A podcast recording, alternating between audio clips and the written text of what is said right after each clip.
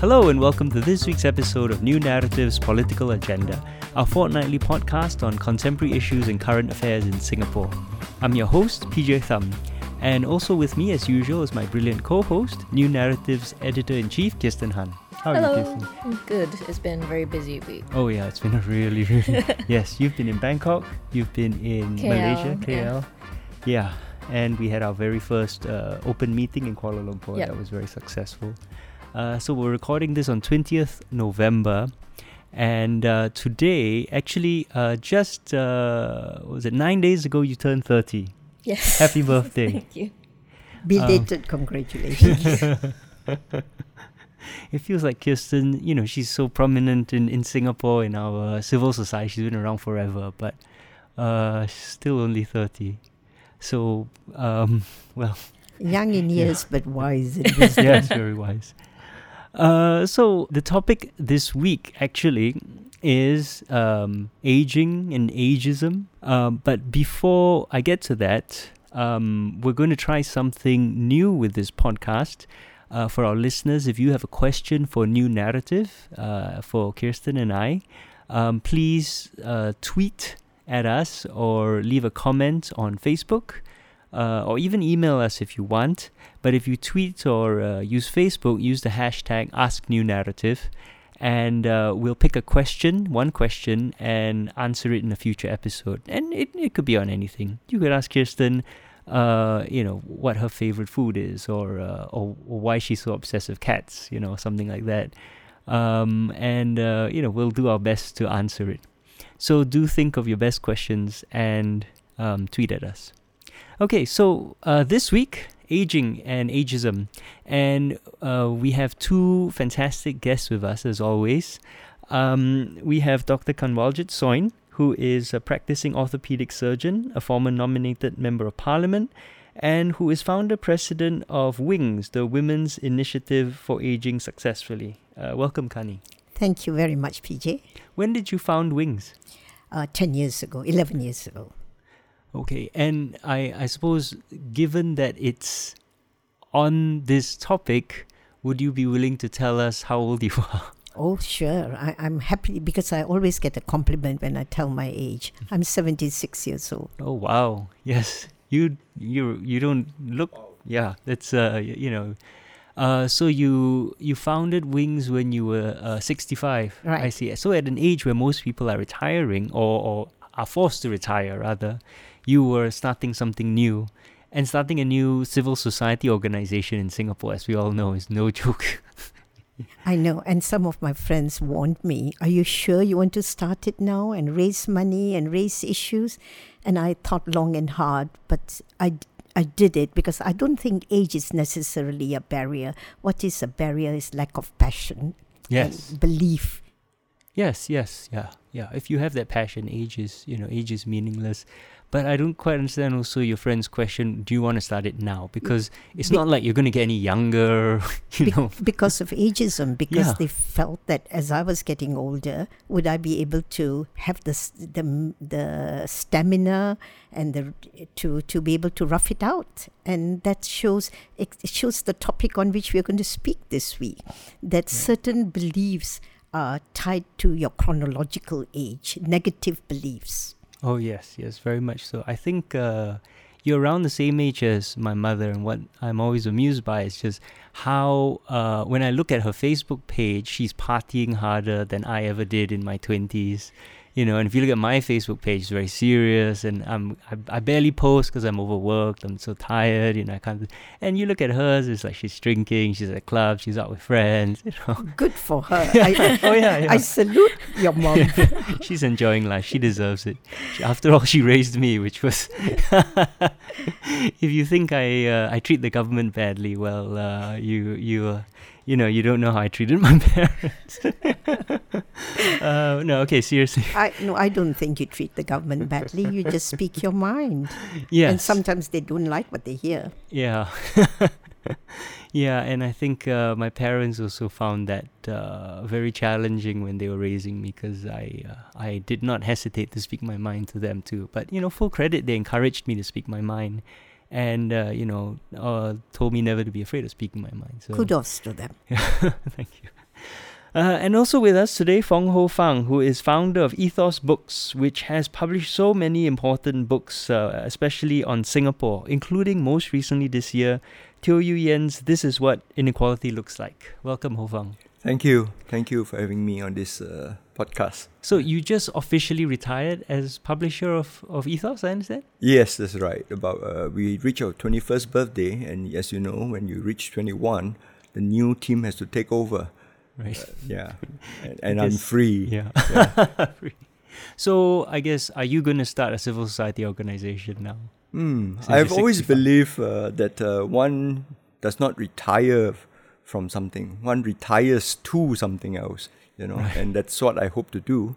Uh, still considering some options, but uh, there are some uh, some projects that I am uh, in discussions with, with, oh, with fantastic. some partners. Yeah. Okay, we we are very excited to hear about that.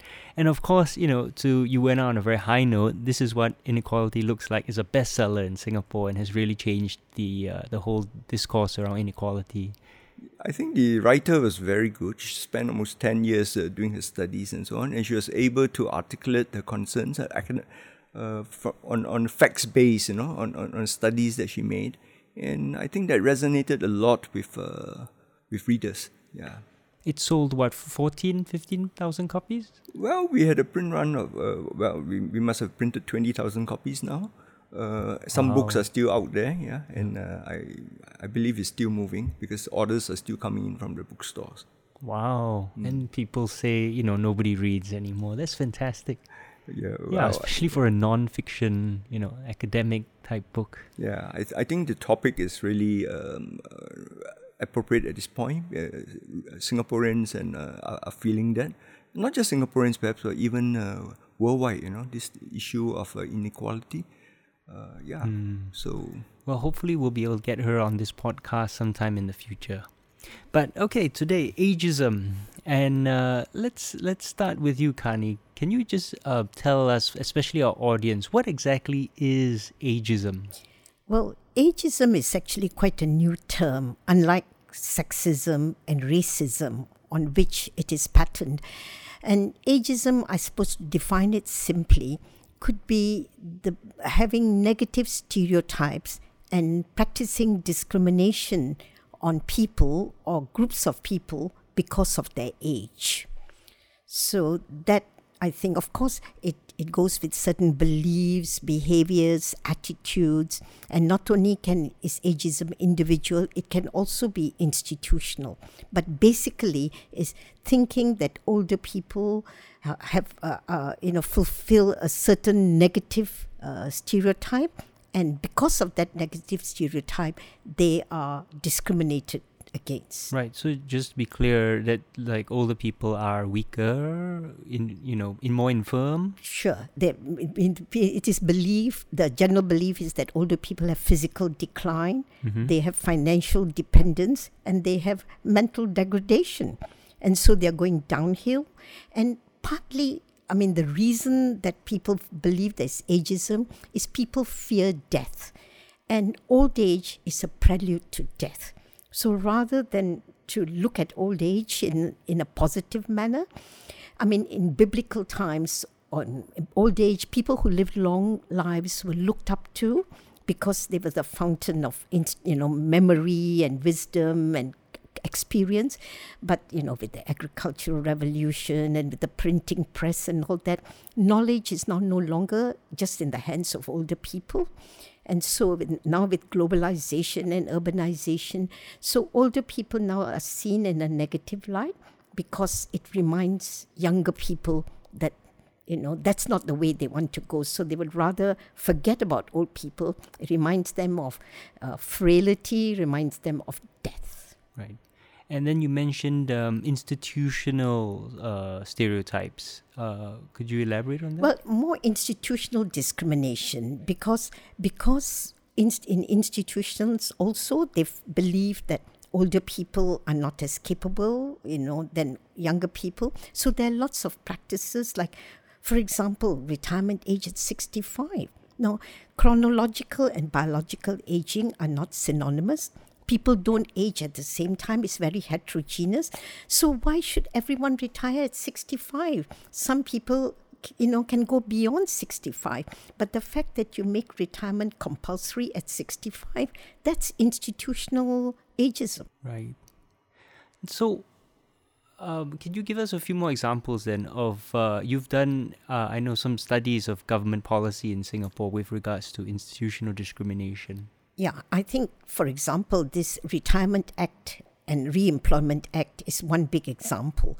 Now in Singapore, we are all we are all told there's no free lunch, so everybody has to work for a living. So it's been in, drilled into our psyche. You either have to be self-reliant or you have to depend on your family.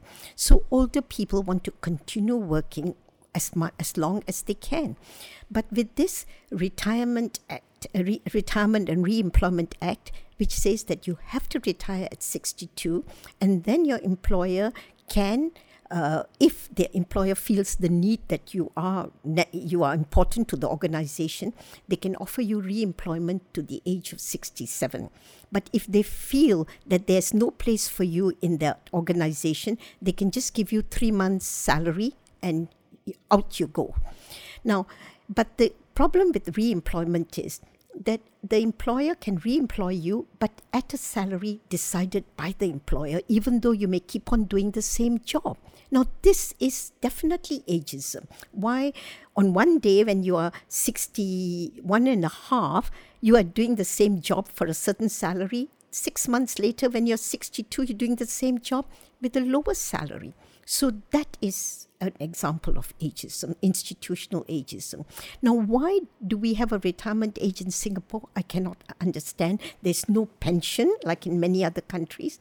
And re employment, I mean, we should just make it, you know, that people should work as long as they can and as long as the institution or the firm or the company they're working for needs them.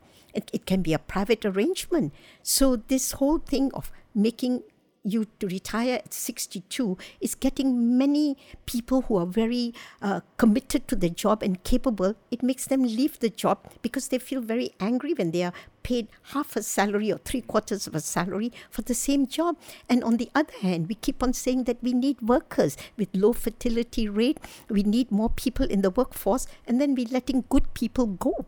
And not only that, many older people who have lost a job. I mean, when I say older, I'm talking of people in their 50s and 55 who may have lost a job because of uh, what retrenchment or whatever it is. They find it very difficult to get into the job market again.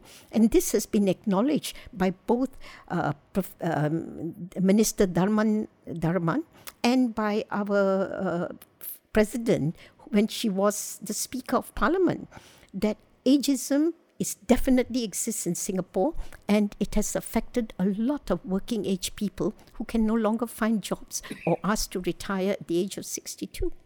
So Hoe Fang, you just you retired, but you don't you own uh you know Ethos Books as the founder? So this was a voluntary retirement. Yeah. Well, yeah, it was a voluntary because I I took uh, I I used the term retirement because uh, I have a fantastic new team in place now, and when one retires, one must leave the istana. so you know, uh, yeah. Uh, so I have to I have to go and and uh, leave the ethos 2.1 to carry on with the great job that they have been doing so far.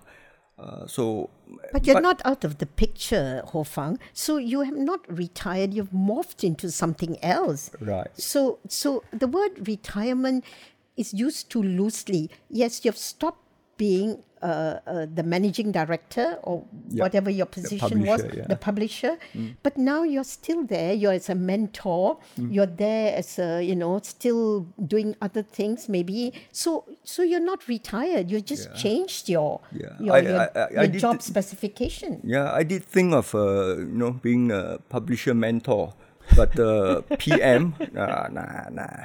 I think that's a bit tough. Yeah. so no, I'm out of this. Yeah, but uh, of course, uh, the team can always still consult me, and uh, and uh, we can we still have our discussions and so on. But I will will be leaving the office. Uh, the the seat will be there for the new uh, the the new publisher and the new team to take on. Yeah, but But as I said, I'm retiring to something else. So maybe you're right. Maybe after this session, I will not use the term retire anymore. I'll use the term morph. Mm. I'll morph into something else. yeah, and right now, actually, uh, the reason why I thought about this also is because I, I'm 64. And so one more year, I should be, re- if I'm working in a government body or in a, an organization, I may be, I will be asked to, you know, uh, renew my contract uh, on a yearly basis or something, you know. So it you got me have, thinking. You would have had to renew your contract on a yearly basis after the age of 62. Oh, 62. Yeah, after oh. that, the re-employment to 67, you have to renew your contract on a yearly My basis. Goodness, I, I should approach a new team and ask them whether they want me. but anyway, you see, yeah. this is this is what I was I, I was getting at, right? You have voluntarily morphed or moved on, but it seems it seems like you're suggesting you did it because you took your cue from government policy, which takes its cue from an arbitrary age, which someone was mentioning earlier actually was imposed by Bismarck in the you know in the 19th century. It's not even a 20th 65 62. It's not even a 20th century post World War II, you know, the and the, the whole transformation of economies, it's, it doesn't come from that, you know, right? And Bismarck Yeah. was trying to uh, decrease the influence of the socialists, so he offered retirement age to the citizens, knowing very well that hardly anybody lived to the age of 65 and he said you'd get you retire at 65 and you get your pension and most people didn't live to to get their pension because life expectancy was so much shorter at that time. But we have kept the same arbitrary age even though life expectancy now in singapore can can be one third of older people can live up to the age of 90 Wow.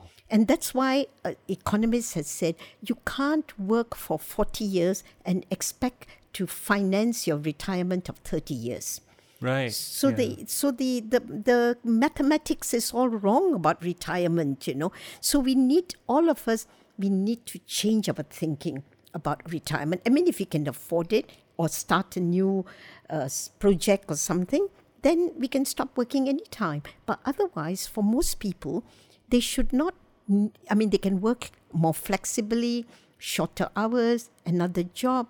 But to retire is not only bad for your financial health, it's bad for your cognitive health. Right. Yes. Yes. I think um, you know studies have shown that uh, you are less likely to um, be afflicted with uh, age-related mental diseases like Alzheimer's or dementia if you remain uh, mentally active, right? So it's it seems like there it, there's a, a sort of we're mixing up correlation and causation because we ask people to retire in their 60s and then they decline mentally because they don't have anything to do, and we say, oh, that's because they're old, but maybe it's the other way around. And Perfectly yeah. right. Oh, yes, yeah. because people who keep working longer definitely live longer. That's been shown. And many people die soon after retiring. Right. Yes. Yeah. Yes. Yes. Of course. And right now, of course, we have uh, a- an example just north of the border. The current Malaysian Prime Minister, uh, still very active, and Yeah. as I can, and Kirsten and I can personally attest, very mentally vigorous still. Well, Um, he's, he's an, an example that Yeah. should be emulated. Mm. Well, Don't say that too eagerly, or people accuse you of being a traitor. to Singapore. no, I mean, he, he's, he's definitely anyone who is Yeah. able to take on the country at the age of 93, yeah. we, we ought to salute them. Yeah, I agree. Okay, so to come back to this then, right? We've got this really arbitrary age that our government imposes on us. But do we know how this came to be in Singapore? Uh, because during the colonial period, obviously, there were no real labor rules and laws, and things were extremely uh, laissez faire, right? And the colonial government didn't care about welfare at all. So, do either of you know how we got to this point? The only thing I know is that one of the uh, reasons given for retirement age is that because Singapore's wages were based on a seniority-based wa- you know system, so the older you became, the higher your wage beca- became. So at a certain point, it became very expensive for the company to keep you. So the retirement age was convenient time to get you out of that company and hire someone on a younger person who would be paid less. But now we have done away with the seniority based wage. We have now a performance based wage. So that retirement you know for for that is no longer valid and as we as we have been talking before singapore labor market is so tight we need all the people that we have you know who can uh, put their hands on deck or whatever the expression is. So we need all, we can't afford to let people retire and then find that because with our low fertility rate, that they're not enough, you know, workers for the job market. of course, one of the other issues that you look at when uh, when I sort of morphed or ret- retired this uh, is also the issue of uh, making way for new blood to come into the company. And I think this is quite important in any organization that one should morph out and make room for new blood so that uh, the, I, I disagree yeah. with them. What's wrong with old blood? The only time in new blood you need is in a blood transfusion. no. I mean, what old blood you can stay on in the company, but you can work less. You can still get new blood, but you do other jobs. You be a mentor. You teach them. So the new blood and old blood can come together. But I think we we place too much emphasis on youth. Mm. I mean, in, as you grow older, there's something called crystallized intelligence. Young people have fluid intelligence whereby they can process new information quickly, mm. but older people can use accumulated knowledge and experience, mm. and that and that crystallized intelligence keeps on increasing as we grow older. So we need both types of intelligence. But I think we are so bound by this thing of retirement, younger people, new blood that we you know uh, that we tend to become ages mm. you know. Yeah but of course if you are lucky enough or blessed enough to have the option of moving into another area. So as far as uh, in my case you know it was a case of moving into a new area uh, which i'm interested in and which i believe that i can contribute to. So it's not really so you are right in the sense that maybe retirement is the wrong word to use. Uh, it's morphing into something else so to me, I consider this as the third adventure of my of my life. You know, yeah. So I'm going into something that I want to. You know, at the same time, making way. I I feel I have to make way for the even though it's my own company. Uh, I have to make way for uh, to to allow the young people to dream their dreams as well. You know, yeah. I think a lot of it seems to then come down to choice and options. Because you know when definitely when i see a lot of people talking about old people working they're referring to people who like clean tables in food courts or collect cardboard. And it's always framed in a isn't this a disgrace for singapore society that our old people have to do this because they can't afford to retire and sometimes that gets conflated with isn't it a disgrace that our old people have to work? But it seems like it's not the fact that they are working, it's the conditions of the work that's humiliating. Yes. And so actually if they want to work, they should be allowed to work, but we should working on a basis of fair wages, of fair labor conditions, right, right. and all the labor protections that everybody should have. And and also not working too hard manually if they are older, because physically they can't do hard work, but they can definitely work. So the thing is, uh, uh, sorry, um, so they should be able to work if they want to. And also, we can have technology or machines to help them. What is important for some of these older people who work in uh, hawker centers or cleaning, because there's no self esteem, you know, attached to the job. If they did it with machines and you know, and they looked really cool as they did it, many younger people say, "Hey, give me a try. I want to do this job as well." So I think it's the self-esteem, as you said, fair wages, short working hours, so they don't get too too tired doing it, but and a basic wage which allows them to live with dignity. I think there was a study that said that that showed, uh, although this study was many years ago, Singapore is extremely hierarchical, but we tend to measure hierarchy in terms of your wage, right? How much money you make, in terms of your your net worth, and um, rather than thinking of of these occupations in terms of inherent dignity or human beings in terms of inherent dignity I wonder if there is also this issue where because your wage declines as you get older, therefore people then again correlation and causation start thinking of you as being worth less. You're definitely right. But in Japan, you see older people working until they're much older, cleaning the streets and all that, and nobody looks down on them. And there's so many older people who work in nursing homes looking after other older people as well. So, first of all, I think the dignity of labor is lacking in Singapore. We only look at white collar jobs, we look at status. That's why I think a recent IPS report said that the, the most the differentiation is not by race or by ethnic groups, but by class. And class is synonymous with money. I mean, if you live in 9, 10, and 11 district or on. So you're right. There is a lot of class consciousness, and because back to your wage, but there is the dignity of labor. I mean, whatever job you do, people respect you for it, if you know, and treat you with uh, dignity, and you feel that it is something that you know you're happy doing it. There should not we should not look down on any job, provided it's not physically too demanding for people who are older. But of course, uh, you know, we we want to be careful. I think in our last podcast we were talking about um, um, oh, great, my mind just went blank. Migrant workers, is it? Yeah, we were talking about migrant workers and specifically about uh, um, oh, great. You know, I had a very good point. Your comments, all right. yes. Um, see, I'm a young person being forgetful. That's all right. It's a senior moment in a junior person. I just, I just want to make the point that you know, it's it's, it's not a senior Yes, moment. yes. It's a, it's a, it's a forgetful moment yes, which can happen right. at any age. You're right. Um, so uh, your example about Japan, there's also this uh, inherent. I mean, the, the people see these occupations very differently in Singapore. That uh, there's no sort of social stigma being in a service occupation at any age, right? It feels like there are professional careers. You you can be a professional waiter or something like that, and that's that's fine. You could be uh, you know um, continue to be um, a, uh, in a specific occupation, a professional construction worker till quite quite old.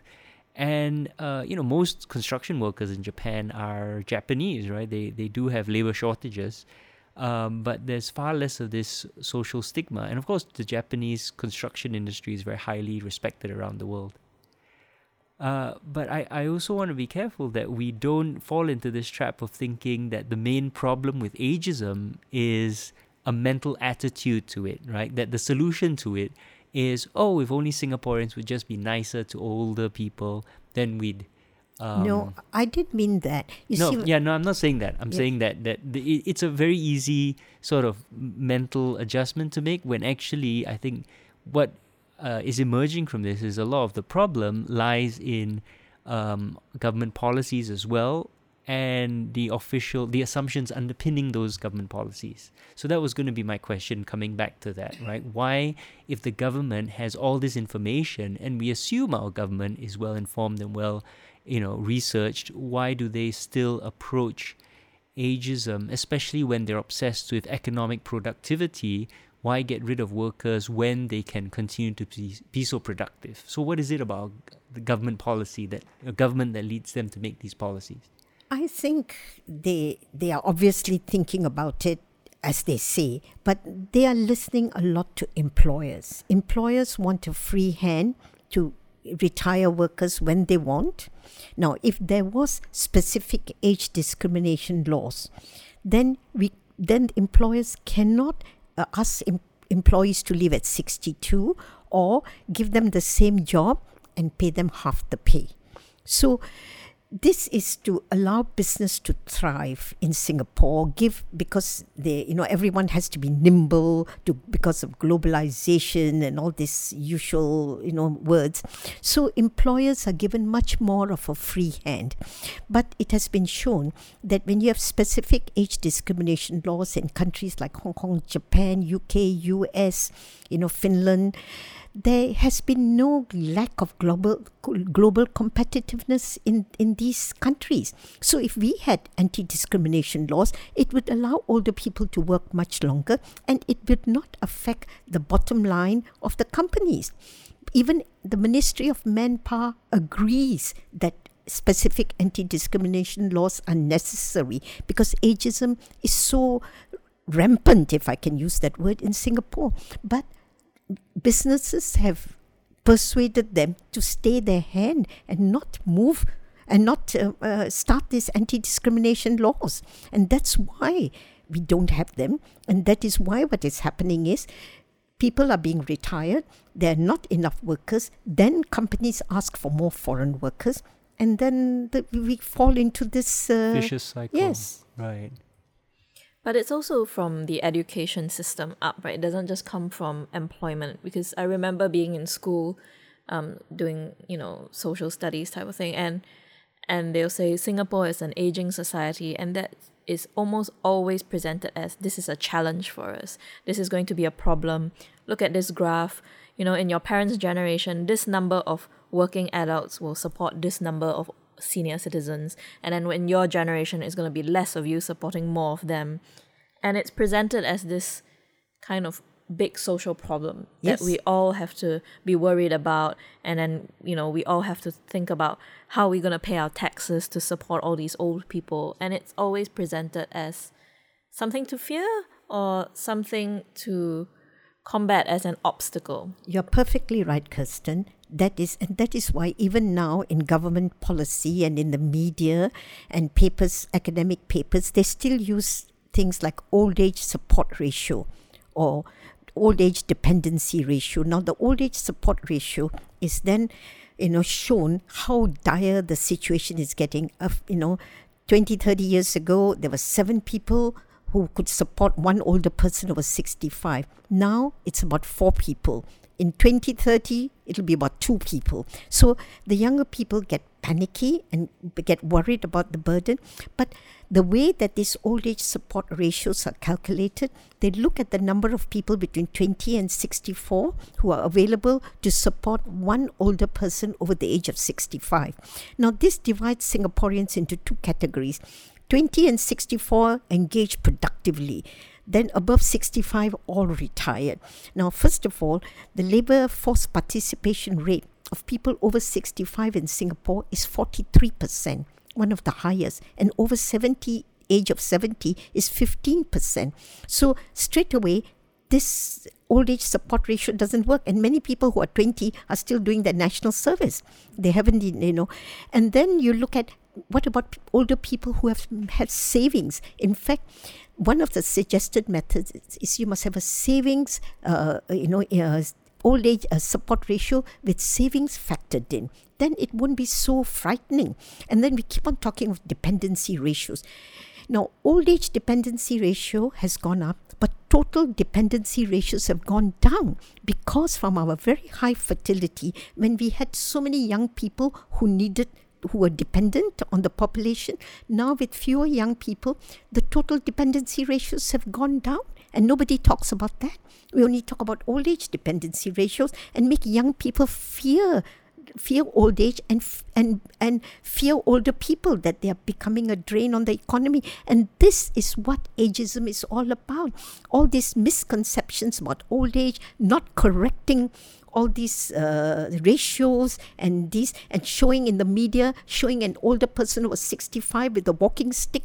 I know this of course there will be some people who are 65 who may need a walking stick but how many of us only 3% of singaporeans older people are in institutions. The remainder of singaporeans over 90% are active and well and walking about and spending money which adds to the gst yeah, my granddad was over 90 before he even deigned to touch a walking stick. Yes. Yeah. I think the other issue also is that of insurance. The insurance uh, companies are one of the biggest, uh, uh, I mean, people who en- engage in ageism because when you reach a certain age, your premiums go up, your deductibles uh, go go up as well, right? No, you're perfectly right, Hoe Fang. First of all, motor car insurance goes up for older drivers. Now, although in, they say that older drivers are less safe, but many, but where is the evidence to show? I mean, you know, until you get into dementia or pre-dementia, older drivers drive more carefully. They drive less, in fact, because sometimes they don't want to drive at night. So, increasing motor car insurances for older people is not you know, it's, un, it's ageism. Another thing, as you said, in MediShield Life, premiums keep on going up with age. And that is because of actuarial uh, concerns. Now, and but what worries me is deductibles go up with age. Now, there, there should not be a difference in deductibles because the older you are, then it's harder for you to come up with the cash if the insurance policy isn't going to cover you and your deductibles are higher. So that is again ageism, mm. you know. Uh, can I just pick up on that healthcare? Right, we were talking a bit earlier about um, you know dementia and Alzheimer's, but there's this idea that as you age, you're going to consume healthcare a lot more. Yes. Well, of course, we don't know how dementia and Alzheimer's are going to go because nobody has been around for uh, Alzheimer's was more like 100 years ago when it was first diagnosed, and we haven't found a cure for it. But a lot of work is going on. So it doesn't mean that we have to be so pessimistic and expect everybody to get into dementia. Now, talking about healthcare, often older people are blamed for rising healthcare costs, but there's a lot of work by very renowned academics which shows that it is n- the increasing healthcare costs are a lot because of technology, not because of aging. Second thing is older whether at whatever age you die, whether you die at 50 or you die at 80, or even if you die as a child, most of the healthcare costs are concentrated in the last one year of your life. So if you don't die at 14, you die at 80, you're just deferring your healthcare costs. and because there are more older people in the population, the healthcare costs seem to go up. But if they had died earlier, they would have incurred those costs earlier. So it is, it is, and there needs to be a debate in Singapore because it's accepted as wisdom that, oh, healthcare costs will go up with aging. And another thing is because we haven't looked after people when they were younger, because diabetes is so rampant in Singapore and we did not, we only started the war on diabetes recently. If preventive healthcare had been better, then we would not have been in this straits and our healthcare costs would not have gone up. So I think there is a lot we need. Maybe you need to have a podcast on healthcare expenditure. Right, and, yeah. you know, that would you know clarify some of the misconceptions that are around about healthcare expenditure and aging. I was part of a democracy classroom uh, earlier this year where doctors came in to talk about CareShield Life, and firstly, you know, they, you know, the doctors also said that number of half of the older people will become severely disabled. Um, no one knows where that figure comes from. But the doctors also said that, you know, even if that figure was true, what it shows is not that you will be severely disabled when you're old, but something in Singapore's primary healthcare has failed if we have not been able to provide enough care to stop people from becoming severely disabled in the first place. Is it something like, you know, is it because people have been putting off going to doctors when they feel like it's not so serious? So, you know, someone might say, oh, I've had a headache for, I keep getting headaches for don't know how many years, but I'm so busy at work, I don't think about it. And then they get a stroke at some point. And then, then, then we say, oh, look at all these healthcare costs incurred. But, you know, if people had been educated, if people felt like they could go to the doctor earlier, how much of that could be, you know, prevented? Before uh, uh, you know addressing the issue, I just want to say one one obvious fact that goes against the fact that 50% of older people are going to be disabled, even, even mildly. Singapore is considered the third in the world for the longest average healthy life expectancy. Now, if we are the longest in the world for the average healthy life, how can you know 50% of our older people and this is according to world health organization how can 50% of our people be disabled you know, in old age. So I don't know where that figure comes from, and that needs to be questioned. Now, coming back, of course, to your, it's not, uh, it depends. First of all, women go to doctors more than men do, right? So I think there are recently now the the Ministry of Health is making many much more effort to preventive health care of older people. But healthcare has to be life course. You need prevention right from the beginning and throughout your life. And I think the Ministry of Health has missed some opportunities in the past which now we have to pay the price for that. So that's why I think you know we have uh, diabetes one of the highest rates in the world. One in nine person says diabetes, and half of them don't even know they have diabetes. So we need to do more massive screening, more treatment, more counseling, and other preventive measures. Seems like there's a. Uh, we come back, you know, there, there are these broad themes that keep coming up in our podcast.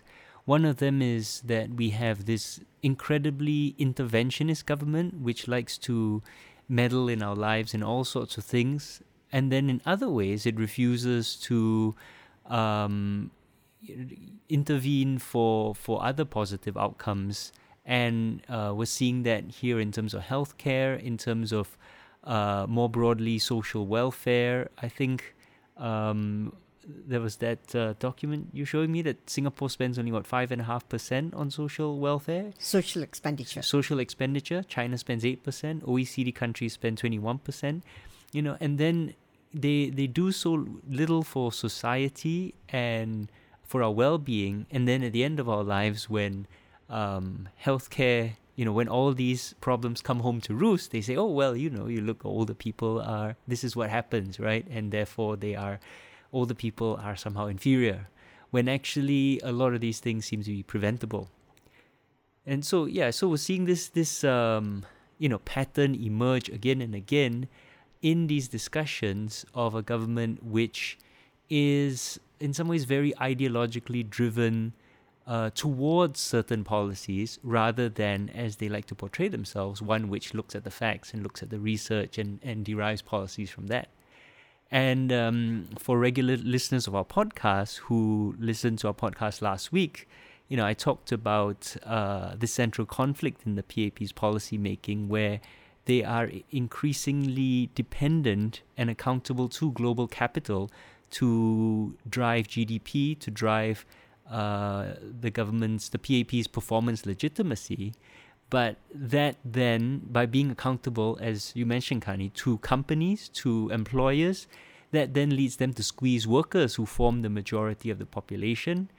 And so they have to then find ways to remove accountability and, you know, or set us against each other. And it sounds like, again, in this aging, so there's this problem here where they're listening to the government and so older workers are um, you know losing out. So then to fix that, there's uh, these basically electoral bribes like the Pioneer Generation package, and then there's this broader inculcation to the education system. Oh, older people must be feared. You know, to set older people and younger people against each other.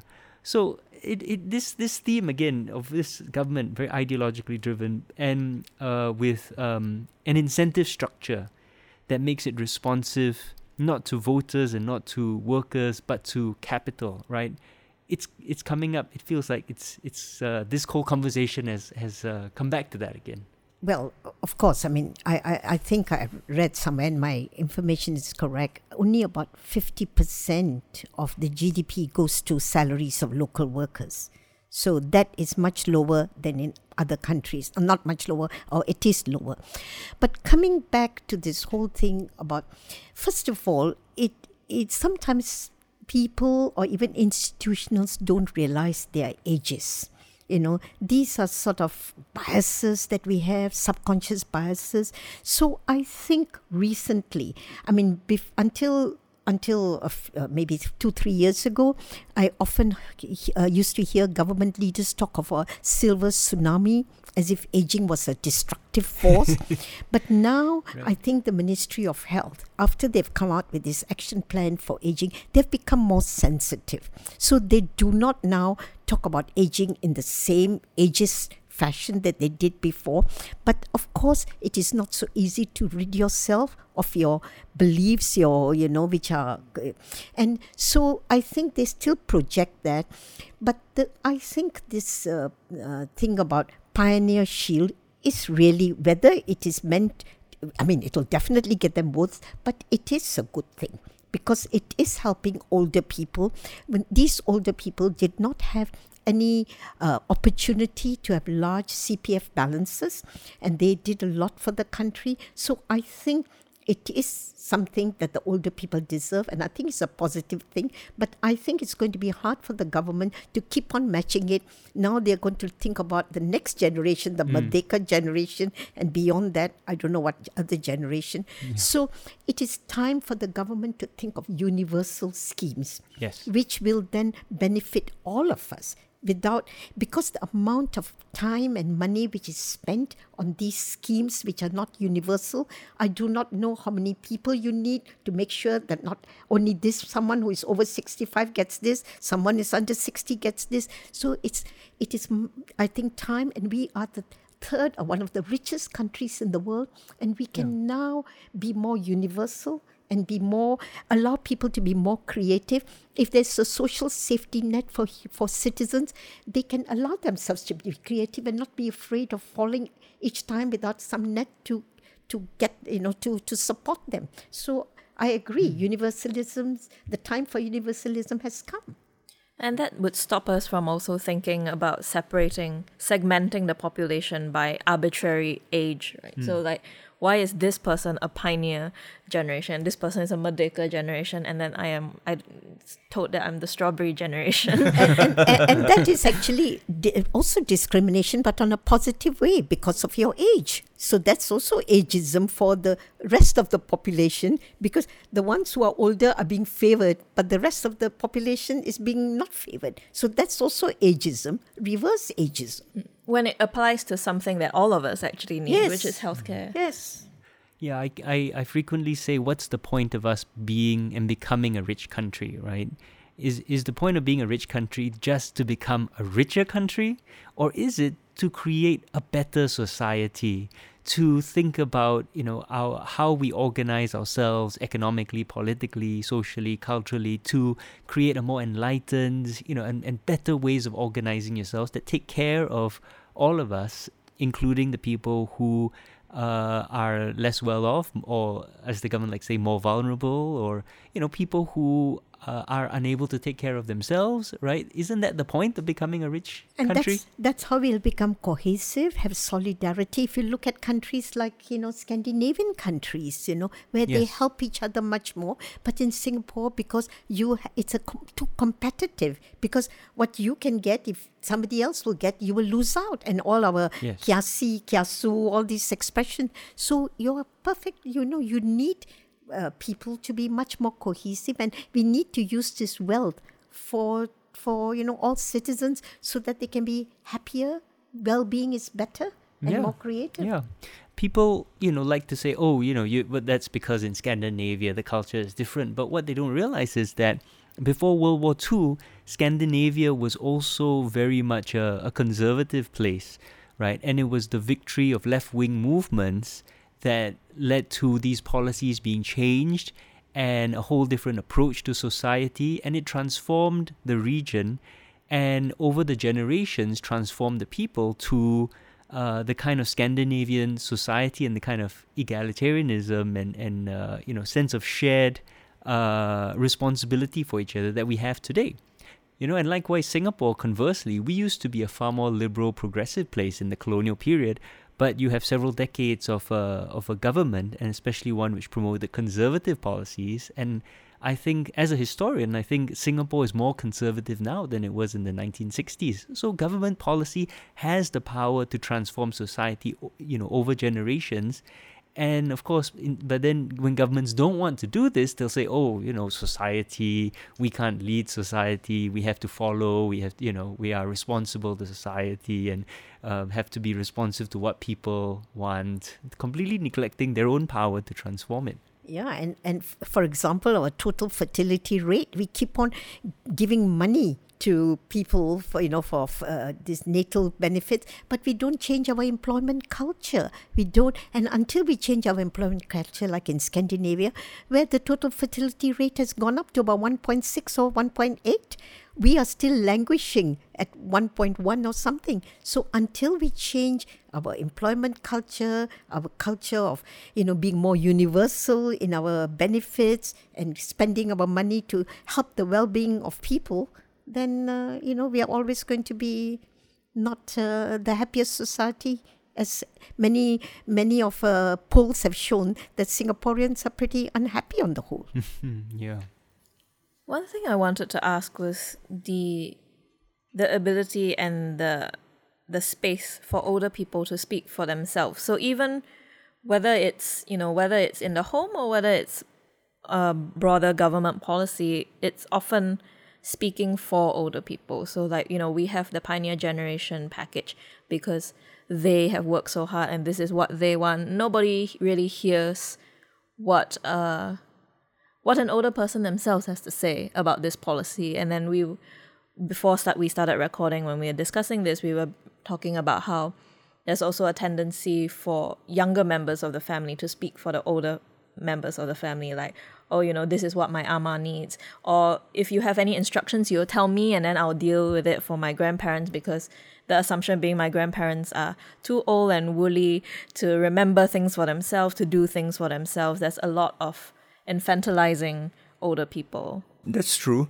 Uh, i mean i i think of myself uh, recently because my mom had a little uh, uh, she had an aneurysm in her in, in, in her aorta and of course uh, we were all concerned for her.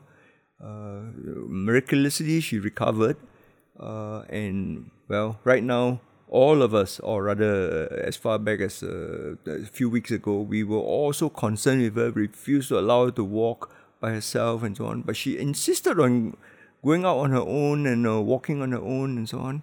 And I now realize that it's a, a, form of ageism on our part that we think that she cannot uh, do this thing on her own. And so now we have actually uh, relaxed and let her go on her own, you know, but we just sort of uh, follow to pick up the pieces if anything happens, yeah. And she's so much happier. Right. I, th- I think that's why when you look at some Western societies, many older people live on their own. Now, of course, in Singapore, to some extent, the HDB policies make that difficult. But leaving that aside, I think Singaporean as a, as a society tend to want to be very protective towards older people. Now, they consider that a virtue. But being an older person myself, I feel that it does not give me enough autonomy.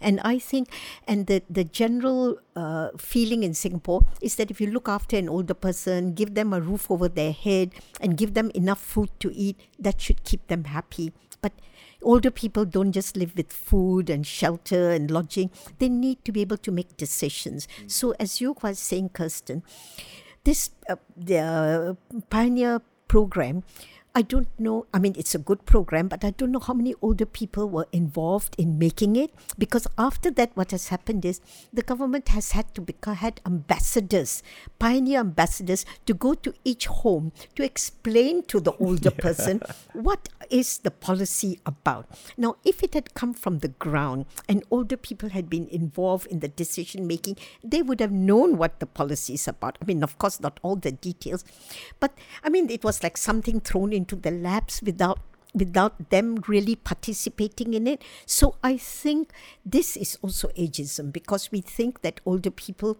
cannot make up their minds, they don't know enough, but everybody can, you know, and that is something that is lacking in Singapore. We need civic education to make people realize that they have a voice. In whatever is happening, you must have a voice. Otherwise, life, living life without a voice, is only living three quarters of a life. Can you talk more about these cultural issues that maybe also form, um, you know, barriers to us overcoming ageism? cultural issues like, I don't know. I mean, for example, in my practice, it, uh, when uh, when you know they uh, a Singaporean family, uh, the sons or the daughter bring an older person to my clinic you know, and I want to try and talk to the older person through a translator, they normally say, no, don't worry, you don't have to explain to her. Just let us know what it is, and the, we the will then tell her. Yes, they will say. Right. And sometimes, if she if she has a serious illness, which I would like to tell him uh, the patient about, they say, oh, don't tell him the diagnosis. He won't be able to take it we will then break to him gently. So it is all this one this assumption, as I said in Singapore, filial piety is expressed as protection, protecting the older, to uh, protecting the older people against unpleasant news because they can't take it or they can't handle it. So I mean, in, in one aspect, you can think, oh, yes, it's a good trait. You want to protect older people. To some extent, yes, but to to, to as Kirsten was saying, we are denying them of being able to speak their own mind, to have their own voice, to make their own decisions. So I think this has to, you know, this is one cultural issue which has to go. Uh, well, I think, and that is also then in the government expresses the same thing or older people you know and normally you know and with this whole action plan for aging which is a, a 3 billion dollar plan there are 10 areas, but there's not even one area which, which says that we have to tackle ageism, where even young people at school have to learn that older old age is just a part of life. It's not something that where you are below, uh, you know, your competence and your mental things are less. Of course, there are people who who have dementia, but you can have younger people who have mental disability. So it's not that just because of age you become less competent to make decisions. Is, is there this? Well, uh, it seems to me there's this stereotype also that younger, uh, sorry, older people tend to hold more conservative views, and and that forms this uh, entire case of ageism, as we were talking about earlier. Do you do you guys feel that's the case, and does that contribute to ageism? I think the sort of us versus them First of all, I think there's no evidence base. We, I mean, normally what happens in Singapore, whenever you have any dis- uh, age disaggregated uh, sort of statistics, you just put 65 plus and that's it. Nobody has done 60. When people beyond 65 to 90, we're not a homogenous group you know, that all of us hold. So, first of all, got to realize that aging is heterogeneous. And if you can have, you know, uh, age disaggregated sex, uh, as age disaggregated data, then you must go to 65 to 75, 75 to 80. Why put everybody in one lump? So I don't think that old people are necessarily, you know, it, it depends. Many of them in the culture of their countries, they they could believe in polygamy they used to believe. So i don't you know we don't really we just assume that older people are generally you know more conservative. In fact what it shows is if you look at the curve the u-shaped curve of happiness as people get older they get happier. They get less stress they get happier they, they get more tolerant they they are less prone to conflict and that's why having a multi generational workforce in any institution is a good thing because older people get. So I think before we can just lump older people into one group, we should first realize they're heterogeneous. We must have a few surveys, find out what they really think before, as Kirsten says, oh, older people are conservative, so they're not going to believe in younger people and us against them. Mm, you know, and other uh, other things come back on being conservative. Religion comes into the picture, not just age. So there are other factors that will come.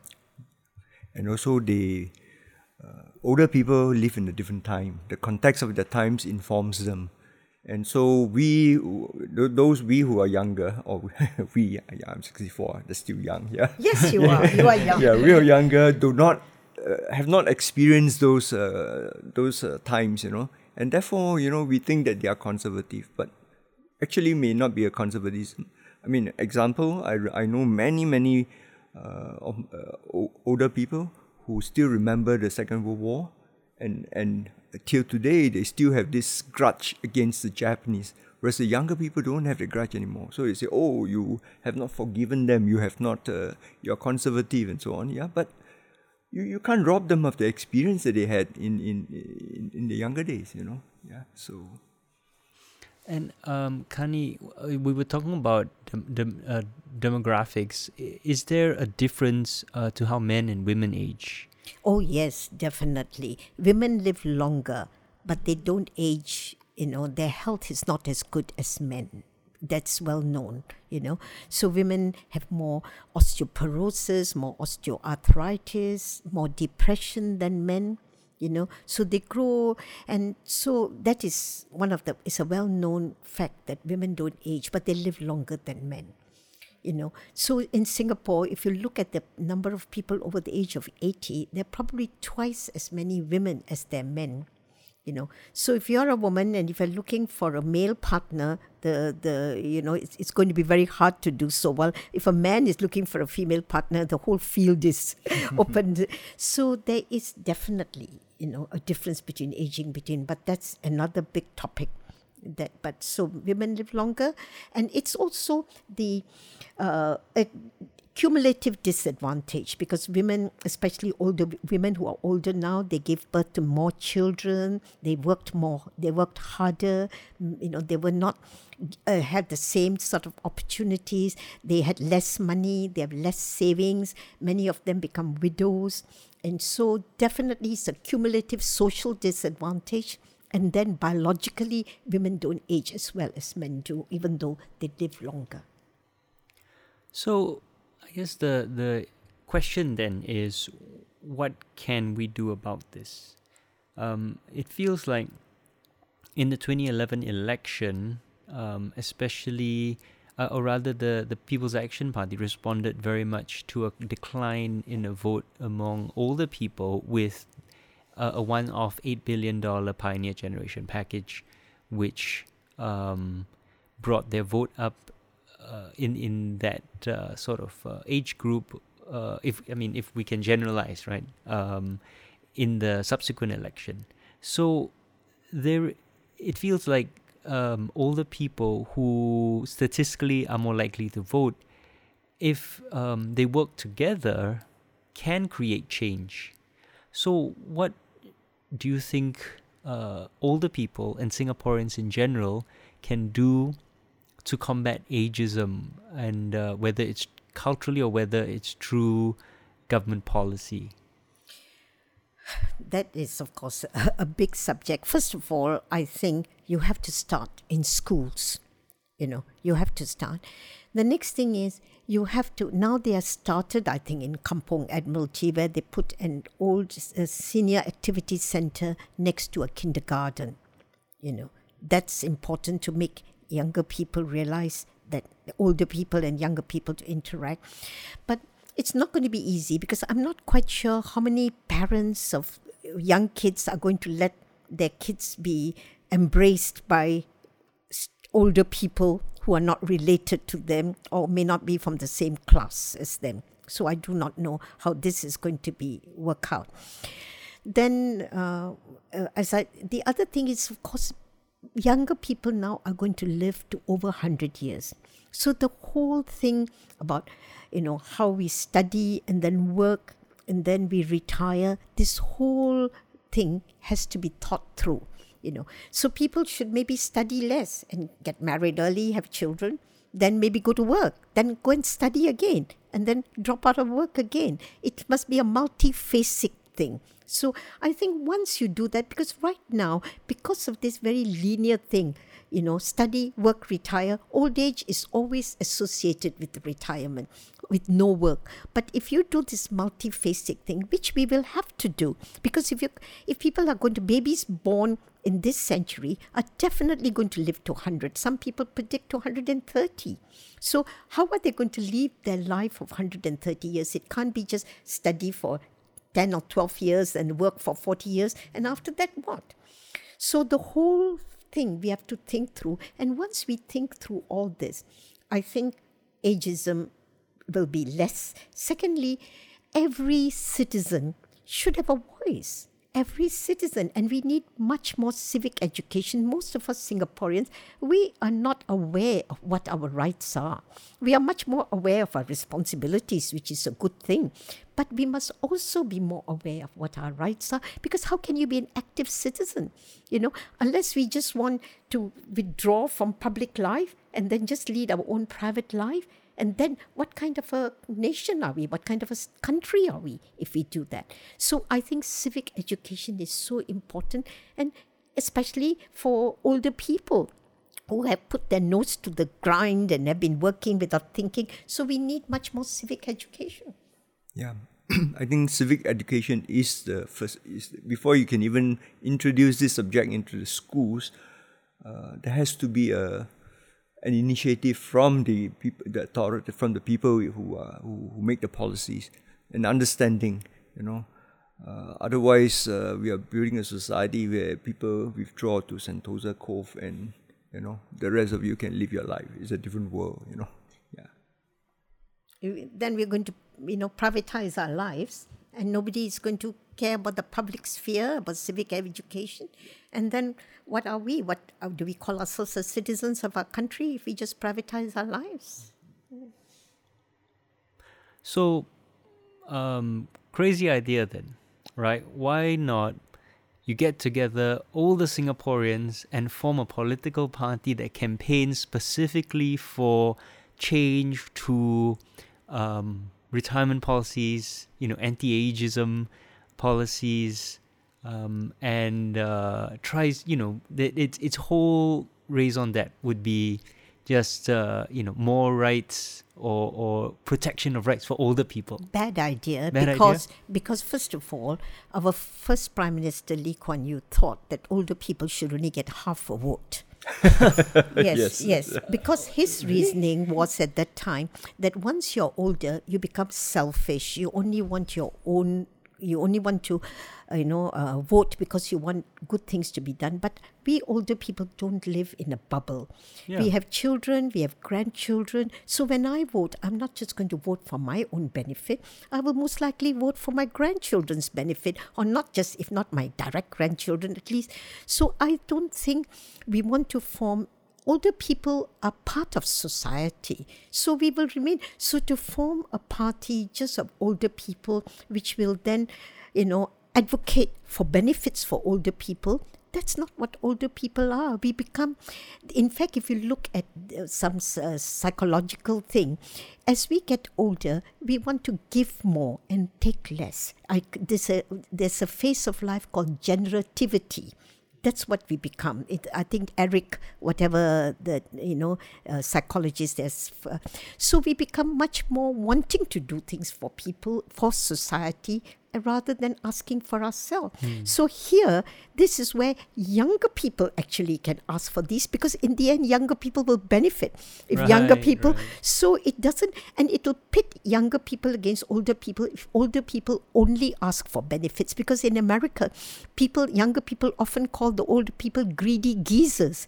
because they think they just watch TV and get their pension. So I don't, I think older people are the ones, that's why when you look at senior volunteerism, so many older people volunteer because they want to give back to society. So that party is not going to work. Right, that makes a lot of sense. I mean, I, I, I have uh, I've heard of parties, especially women's rights political parties around the world. So that was just what I was basing it on. Uh, but what you you say makes a lot of sense. I'm surprised by by Lee Kuan Yew saying uh, older people only should have half a vote though, because I remember in the I think it was in the early 90s after the PAP suffered several consecutive elections where their vote share dropped. He talked about giving married people with children two votes. Yeah, but wasn't that the same thing? That because if married people, then older people get, you know, half a vote, less half of what the married people get. Right, right. Yeah, so you get half a But vote. what if you're an older married person? I think because it No, seemed like his implication no, his was, was for adults. Adults. Adults with children or something Right. like that. So older people, you know, when you don't know, or even a childless couple or whatever it is, you get half a vote. Well, luckily it didn't get through. Otherwise, well. uh, because they saved him, right? Or they saved the party yeah, I in mean, two zero one well. He had a, a lot of crazy ideas that fortunately didn't come, uh, you know, didn't reach the policy stage. Um, my only other question was uh, about um, are there any other countries that you feel or policies from other countries that we should emulate? Uh, is there any anything, any specific thing that I you think we have discussed that. We've talked about universalism, Yeah. you know, and what they call, eh, some people say ageless societies. I don't like that word very much. Some people say age blind societies, but I think universalism in infrastructure, in the way we make homes, you know, so that, because even like, for example, aging in place, you know, you can't age in a home which is for young people. And that's why there's a lot of ageism because the culture of most societies is revolves around young people. So when you get older, that culture doesn't is not you know uh, uh, accepting of you because it didn't it wasn't planned for older people. So universalism in you know infrastructure and all that. And of course as we talked a lot about age discrimination law i mean in the constitution i don't think there's anything on gender or age you can you know you can discriminate on uh, for, against people on age so i think age discrimination laws in the workplace are very important. If we want older people to keep on working and not get less pay and keep on increasing their CPF so they become self sufficient. And then this whole thing about, you know, healthcare expenditure, everything will go up. And another thing we haven't talked about at all is that because of old people, we haven't talked of the silver economy, we, or we did touch about it. That will bring so much money. So we could, Singapore could easily be an example of silver economy and how that brings, increases the GDP, you know. So this whole thing about aging is not something for us to be depressed about. It's something to celebrate. Instead of saying aging societies, we should talk about societies of long lived lives and only the lucky grow old anyway. well, actually, that reminded me of one thing about the culture and the environment that caters to young people. So that was one of the criticism that you know my parents, my grandparents sometimes have of the smart nation thing because they feel that this whole push for smart nation doesn't take into account um, older people and their experiences and their needs. I remember my grandmother being quite upset when they talked about making all the top ups for EZ-Link cards completely cashless because she finds it difficult to navigate the cashless, how to top up a card cashless, and they and now they're telling her you can't. We are taking away that option of just going up to the counter and giving someone cash, and she feels like she's been cut out of that. And I know my my father who goes to China very often. He comes back and he says like you know in Shanghai and Beijing now, everything's done with like WeChat Pay. You book a taxi with your phone, you pay a street vendor with your phone. If you have cash, everybody stares at you like you're really strange. And he says what he's observed is that a lot of older people in Shanghai and Beijing are now completely lost because if they if they haven't even got had the time and the opportunity to even explore having a smartphone, you now cannot book a taxi. You now cannot pay at a seven at a convenience store it's just completely alienating this whole segment of the population. Not because, you know, not to say that older people can't possibly learn how to use a smartphone, but there just hasn't been even that opportunity to think about how to help and how to support people to pick up this technology. You're perfectly right. Young people just take to the computer and digital thing like fish to water and older people, I mean, I try my best and I try to keep abreast, but it's not going to be easy. And we are going to further isolate older people and we are going to make them, you know, into, into more depressed and feel that they have no role. That's another problem. When you get old, often society makes you feel that you have no role left anymore. You're no longer. So this, this has to be a conscious push in becoming a smart nation, how we can bring the older people, we must give them options. And we must, wherever possible, we have to bring them along by giving them, you know, telling them how to do it, but they must have options to do it in the fashion in which they are used to. And of course, we are going to die out in the next 20 years and all that, and you know, and then the, you know, the people who have been brought up in the digital world will find it easier. But even then, the digital world is moving so fast, so quickly, that there will be always people who cannot catch up with it all the time. What about disabled people who are young people who are mentally you know have some cognitive problems? They won't be able to do it either. So we have to be mindful that smart nation can run on for certain things yes but for other things we must allow diversity in the way that the smart nation is. What do you think i agree. Totally agree yeah yeah, I mean, my own experience, uh, you know, my mother had trouble. Uh, um, she couldn't like instinctively pick up uh, using a smartphone, using email, because she had grown up in a completely different time and paradigm. But once I sat down and showed it to her, she got it very quickly. You know, it's it's yes. not like they can't. It's it's just someone needs to show because the assumptions that underpin um, technological interfaces are different from very different, you know, from uh, you know the sort of real world usage of, of objects. And not know? only Yeah. that, the, the people who have made these phones have not been mindful of being age friendly. You know, even in, initially they used to have small little buttons which older people could hardly see. But now, once you're mindful of that and you make, you know, eh, uh, gadgets and appliances which are age friendly, the older people who have more money than younger people, people over the age of 50 or 60 have nearly half the m- money than younger people in most developed countries. So they are strong consumers. So you must make products that appeal to them. Easy Yes. to use, maybe lessons thrown in, bigger figures, not so complicated. And then, you know, the older people will be as good as you younger people in using these appliances. There's a whole market for that, like uh, Yes, mobile phones made yes, for older people, yeah. where all the buttons are Right. big and they've they've really stripped it down to the things that you definitely need. I remember like about not being mindful. I remember when they first brought in the two-factor authentication for SingPass, where you get the code sent to your phone, didn't make didn't take into account the number of people who don't have phones. And the first time that they introduced that, I got locked out of my SingPass for a few months because when my granddad logged into his SingPass, they popped up to say put in a phone number to send the code. And he didn't really get what they meant, so he put my phone number in. So then every time he logged into his SingPass, they would text me and then I would have to call him to say, What did you just do?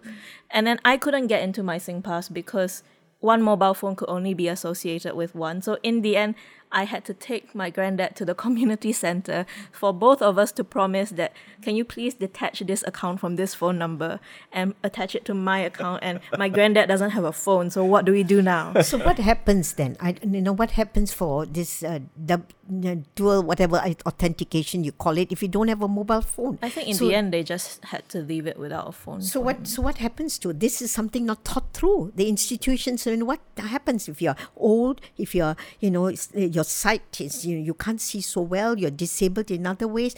How do you? You must have alternatives for these people, and it's thoughtless of all these policymakers to just expect, you know, uh, these things to work for everybody.